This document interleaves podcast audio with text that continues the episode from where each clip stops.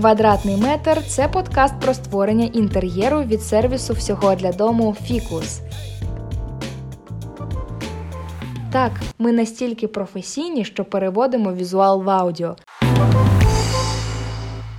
Нам нужно было какое-то странненькое название. Если у Майлук не шапоголик, то Джибар бьюти-голик. Я горжусь этими мужчинами. Мой э, парень ходит в свой салон. Разорвало финально меня, конечно, наше, наше паломничество в Сеул. Тебе все понятно и тебе все нравится, значит, предложения, которые тебе делают, устаревшие. Слав, все не то переделывай. Я для архитекторов идеальный клиент. Сегодня мы находимся в волшебном месте. Э, это офис э, самой известной в Украине и, наверное, за ее пределами сети салонов э, красоты G-Bar. И с нами сегодня соосновательница G-Bar и Омай Лук Лера Бородина. Спасибо большое, что пригласили. Как появилась идея основать G-Bar и вообще, что означает название G-Bar? А, к названию пришли случайно. Первый G открывался и задумывался как корнер внутри уже существующего тогда у MyLook. У MyLook, для тех, кто видит меня впервые, это сервис аренды, и в, то, в тот период времени это сервис аренды и обмена коктейльных и вечерних платьев придуманный для того, чтобы все эти девочки, которые ходят на какие-то ивенты, у которых в жизни случаются важные события, могли не бегать в магазинах в поисках определенного платья, которое они, скорее всего, наденут один-два раза в жизни, а могли прийти в одно место, где тысяча платьев, большой выбор, и они могут взять любое платье за 10-15% его стоимости в аренду.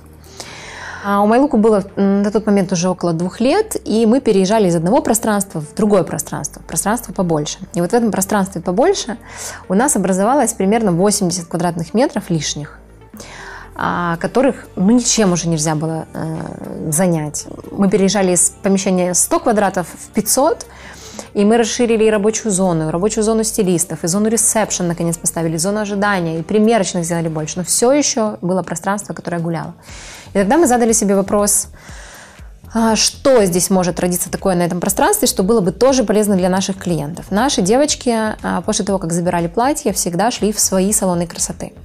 А, почему? Потому что впереди у них какой-то был важный ивент, мероприятие, не знаю, роспись, свадьба, свадьба подружки, день рождения или фотосессия. Мы решили упростить им жизнь и создать небольшой бьюти-бар, корнер бьюти-бара в пространстве Oh My. Так появилась бизнес-идея Джибара, и мы сели придумывать название. Первым названием, абсолютно логичным, был Oh My Beauty Bar. В общем, что-то схожее по названию, что перекликалось бы с Oh My Look.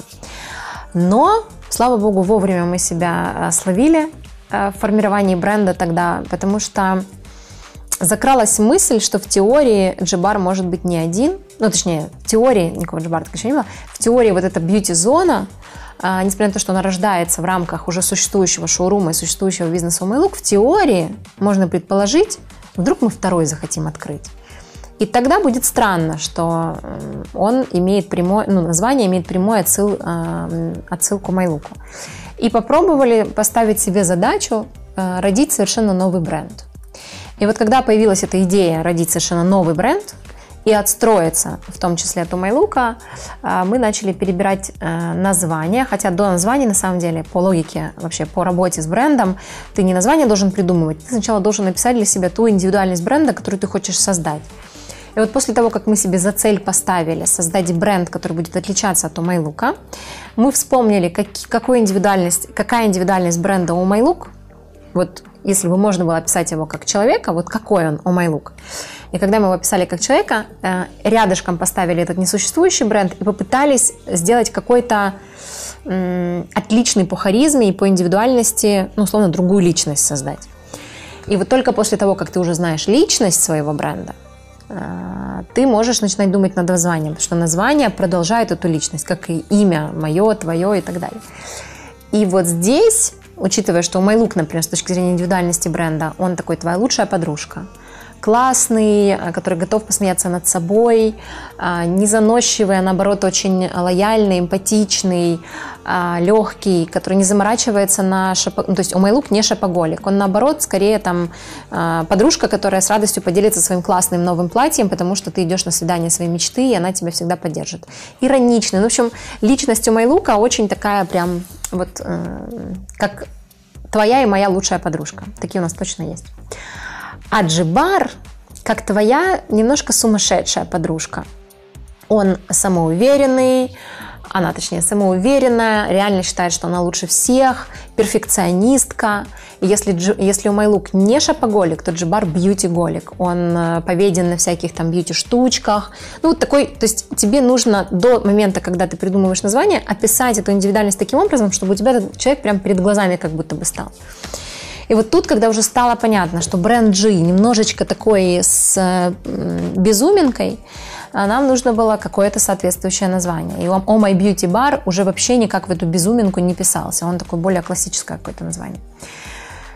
И, а, собственно, понимая концепцию этого бьюти-бара, а мы запускались исключительно как при пати бьюти-бар для девочек, потому что целевая аудитория у Майлук девочки, женщины, соответственно, и джибар для этой аудитории исключительно женский продукт, исключительно а, продукт для женщин. Сейчас, в 2021, это звучит супер логично, но тогда, в 2015 году, реально не существовало на рынке салонов красоты, которые позиционировались бы и создавали продукт исключительно для женщин.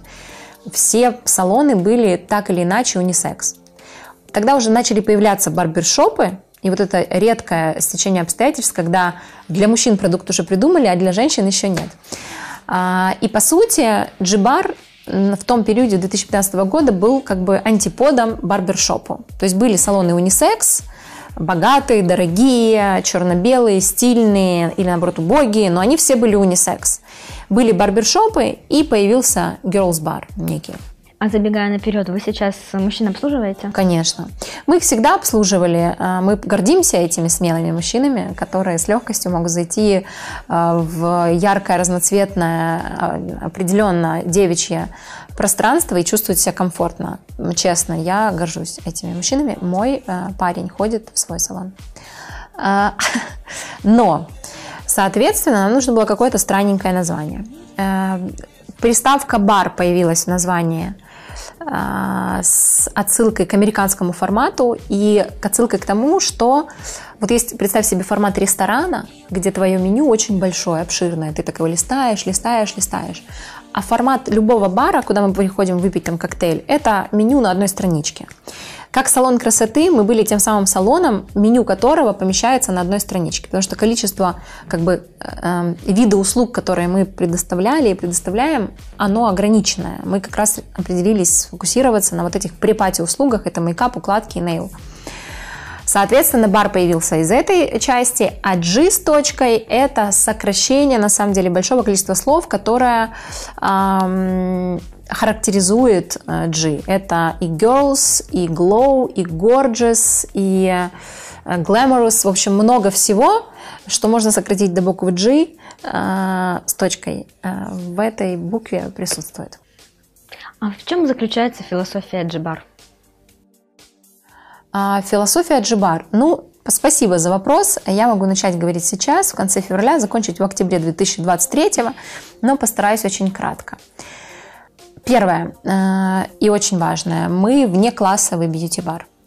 Э, я как человек, который ну, там, родился, воспитывался в очень скромной семье, и очень много лет, не позволяя себе даже зайти в какие-то очень дорогие места, э, испытывала страх того, что, конечно, сейчас зайду, и меня будут очень ну, там, оценивать продавцы, консультанты. И я знаю, что этот страх есть не только у меня, а очень-очень многих женщин вне зависимости от того, сколько они зарабатывают, какого статуса они достигли в течение там, своей карьеры или жизни. Я знаю, что этот страх присутствует. Поэтому одним из первых очень важных моментов в рамках философии – это вопрос внеклассовости. Мы знаем, что нашими клиентами являются очень разные девочки, очень разного возраста, то есть внеклассовость и вневозрастная история. А, среди наших клиентов есть и молоденькие девочки, которые реально собирают, откладывают деньги для того, чтобы прийти там раз в два месяца к нам и сделать какую-то классную услугу, регулярную или ситуативную. Так и есть девочки, охрана которых ожидает их а, на улице возле G. Это первый момент. Второй момент – это, в принципе, религия, э, на которой строятся не только джибар, но и все остальные наши бизнесы. Это клиентоориентированность, желание построить не просто бренд, который будут уважать, а, а желание построить лавмарк, бренд, который будут любить, и в случае чего, за который выйдут условно на демонстрацию. А второй момент, как раз за что мы выйдем на демонстрацию, если была бы такая возможность, это против обыденности. Поэтому все наши проявления, наш маркетинг, наша эстетика, наши спецпроекты – это такой вызов э, нормальному.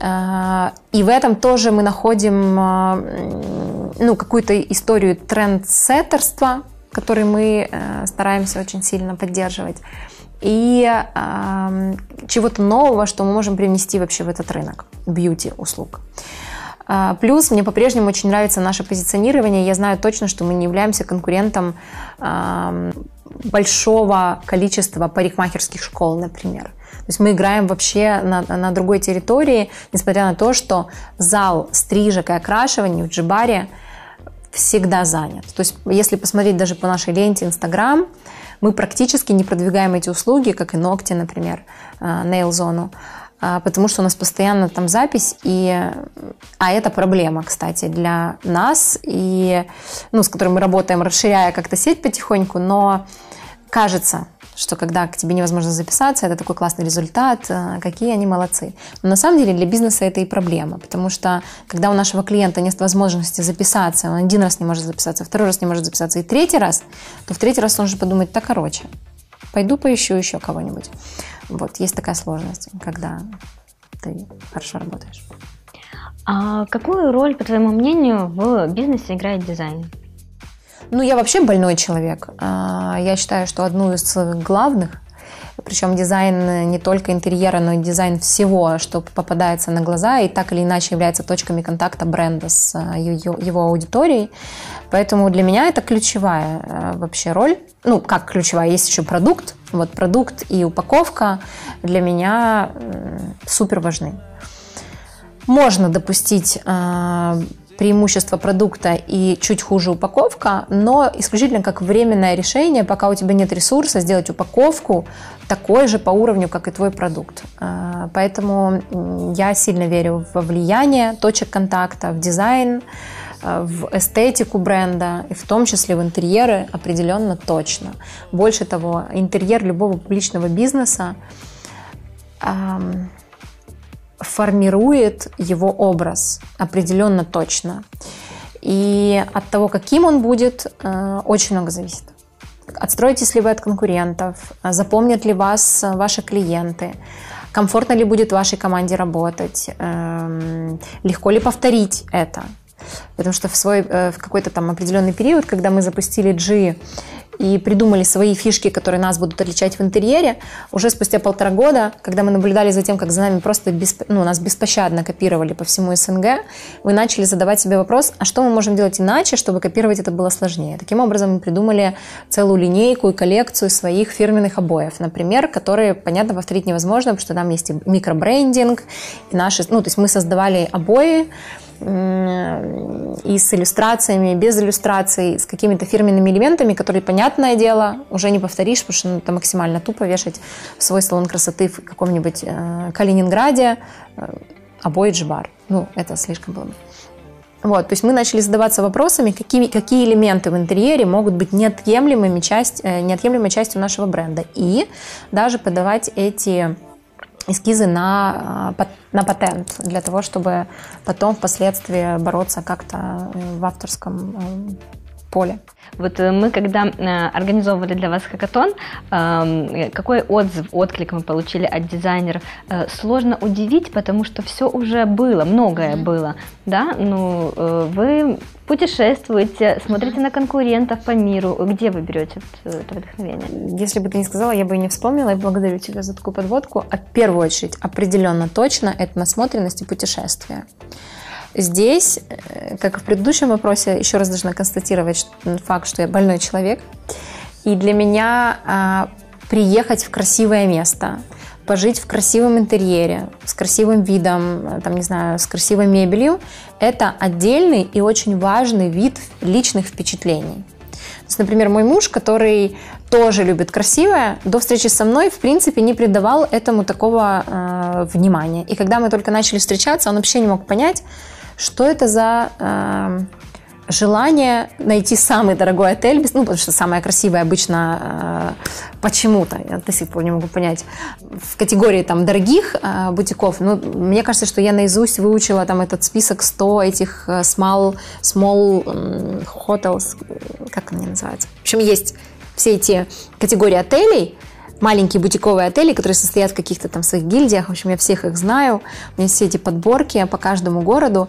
Э, больше того, приезжая в любой город, и неважно, это Сеул, Амстердам, Париж или Лондон, э, в поездке, э, ну, там, если она не два дня, а хотя бы от трех, я всегда меняю отели. Я поживу в трех, в четырех отелях за время путешествия в одном городе, я буду их менять, но буду находиться в разных пространствах, смотреть, наблюдать, э, искать какие-то прикольные, не потому что я постоянном поиске идей для джибара. Нет, меня это просто наполняет, и меня это вдохновляет.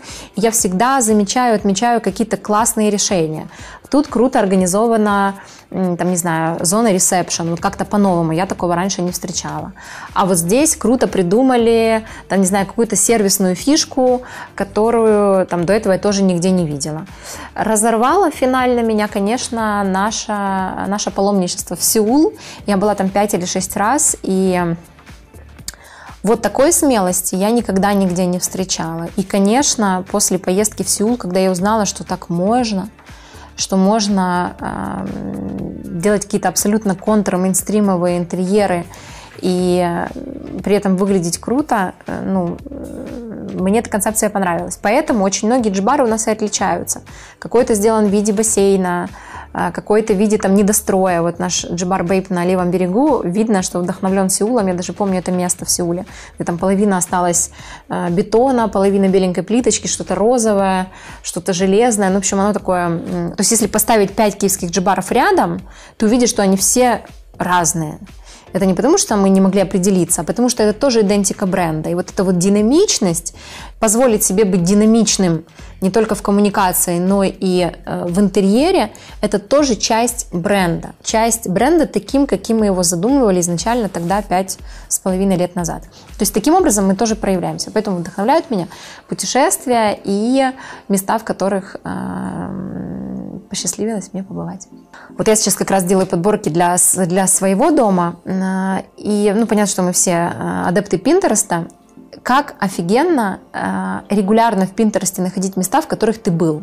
И это какие-то популярные места, или даже не, не особо популярные, шоурумы, э, отели, рестораны, каких-то разных-разных странных и очевидных и неочевидных городах. И когда вдруг мне попадаются в Пинтересте подборки какой-то кофейни э, в Брюсселе, в которой я была, и она там, я помню, где она находится, это вообще отдельное удовольствие. Какой ты клиент для архитектора-дизайнера? Mm-hmm. Ты э, после согласования технического задания, утверждения концепции э, полностью доверяешь специалистам и уже смотришь на окончательный результат? Или же ты вникаешь в процессе в каждую деталь, контролируешь все моменты? Слава богу, я не контролирую никакие моменты уже очень давно. У нас большая команда, которая контролирует эти моменты. Поэтому я для архитекторов идеальный клиент. А если для себя, если это квартира? Если это квартира. Когда я делала свою квартиру, у меня была девочка-архитектор, которая мне помогала, а, но помогала она на стадии планировки. До сих пор считаю, что Настя феноменально круто спасла мою 63-метровую квартиру и помогла мне сделать такую планировку, которую мы вместили реально... Ну, то есть это было реально супер классная, рациональная зонирование, которое оптимизировало очень много зон и дало мне возможность как-то вот из 63 метров прямо сделать полноценную трехкомнатную квартиру. С точки зрения дизайна, там я уже фигачила все, как а, видела я сама, и нет вопросов. Тогда я получала невероятное удовольствие на протяжении наверное, первых пяти лет жизни в этой квартире от всего того, что меня окружало.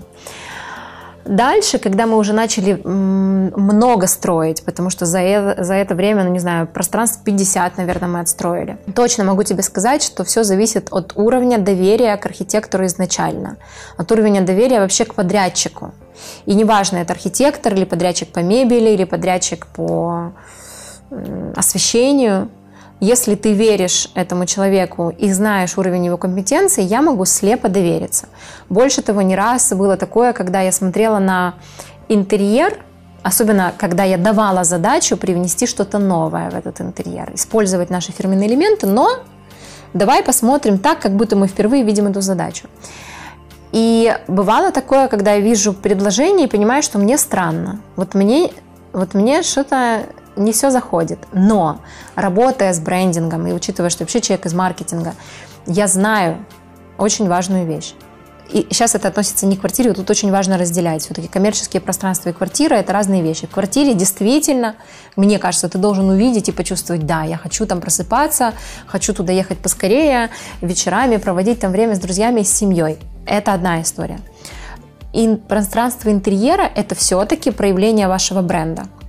И я знаю по работе с маркетингом и с бренд-стилем, что когда заказчик, ты, как клиент, тебе все понятно и тебе все нравится, значит предложение, которое тебе делают, устаревшее.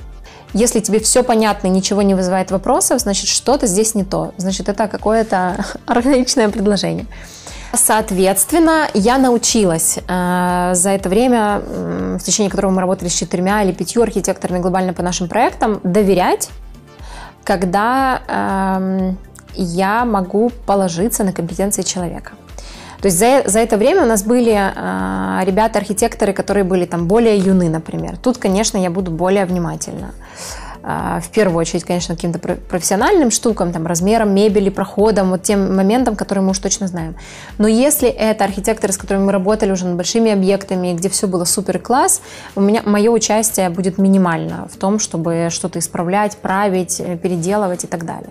Ну, я, в принципе, хотя работая там с, с тем же Славой Балбеком, мы строили последний с ними Майами, и я помню, как мы два или три раза сказали, что не то, это не то, это не то. Я не знаю, откуда у меня были тогда силы сказать Славе, что Слав, все не то переделывай, но они стоически это выдержали, и в итоге мы сделали очень классный проект. Хотя, казалось бы, по идее, нужно было бы слепо доверять. Но вот есть просто, объясню. О, есть рынок. Есть рынок. И архитектор абсолютно точно может его не знать. Есть а, коллеги по рынку, а мы своими коллегами по рынку считаем ну, точно не украинские проекты. Хотя в Украине есть классные а, конкуренты, красивые ребята, которые строят свой классный бренд. Мы рассматриваем уже world wide историю. И открываясь в Мадриде, мы точно не имеем права построить проект, который чем-то отдаленно похож на какой-то известный, там, не знаю, парижский салон. Потому что мы играем уже на территории, ну, как бы на мировой. На мировой, да, на мировом рынке. Архитектор может не знать, вдохновиться чем-то своим и предложить нам проект, который реально похож на какой-то уже существующий проект. И вот эти вещи обязаны, конечно, мы отслеживать, чтобы сохранить индивидуальность и при этом внедрять тренды. В общем, такая история. А, на прошлой неделе мы провели с вами э, очень интересное мероприятие архитектурный хакатон, где мы собрали 24 участника, архитекторы, дизайнеры, а, концептологи с нами были. Как вам результат, как ваши впечатления от хакатона? Мы хорошие люди, поэтому мы шли на хакатон вообще без ожиданий. Это был чистой воды эксперимент. А, ожидание у тебя может быть только тех людей, которых ты, там, не знаю, посадил, отбрифовал, посмотрел на их работы, уверен в том, что они могут справиться с задачей, которую ты ставишь и так далее. В данном случае у нас было свидание вслепую. А, с нашей стороны, потому что, скорее всего, а, те, кто принимал участие в хакатоне со стороны вот, архитекторов и концептологов, а, понимали, с каким брендом они идут работать. Мы, в свою очередь, не знали, кто к нам придет. Поэтому ожиданий у нас как раз не было. Это, наверное, один вообще такой важный момент, который всем рекомендую. Как-то без ожиданий пускаться в эту авантюру. Соответственно, наше отсутствие ожиданий результат превзошел определенно, это точно. А, во-первых, в принципе, это были очень приятные в большей степени женщины, девушки. Хотя я абсолютно не эм, сексист по полу с точки зрения того, кто должен быть архитектор, мужчина или женщина, но очевидно, что про, э, проект для женщин наверное, женщине проще продумать, потому что она понимает какие-то свои боли, какие-то свои, там, не знаю, ожидания от салонов и так далее. В данном случае тут все было класс, и большее количество архитекторов, которые работали над нашим проектом, были женщины, и я думаю, им тоже было интересно. Были абсолютно новые решения, о которых мы не думали и не придумали бы сами это. Почему? Потому что когда ты находишься внутри своего проекта, внутри ситуации очень сложно иногда взглянуть вообще по-новому на свой бизнес. Хотя мы стараемся на протяжении 7 лет воспитывать в себе это качество взгляда со стороны. Сейчас у нас идет период, когда, а, ну, мы конкретно сейчас заняты нашим основным проектом, который сейчас у нас прямо в стройке, G, но в планах остается перестроить тот же бар, для которого делали проект, проекты на Хакатоне, поэтому мы однозначно к ним вернемся и думаю, что очень даже, может, с кем-то и посотрудничаем.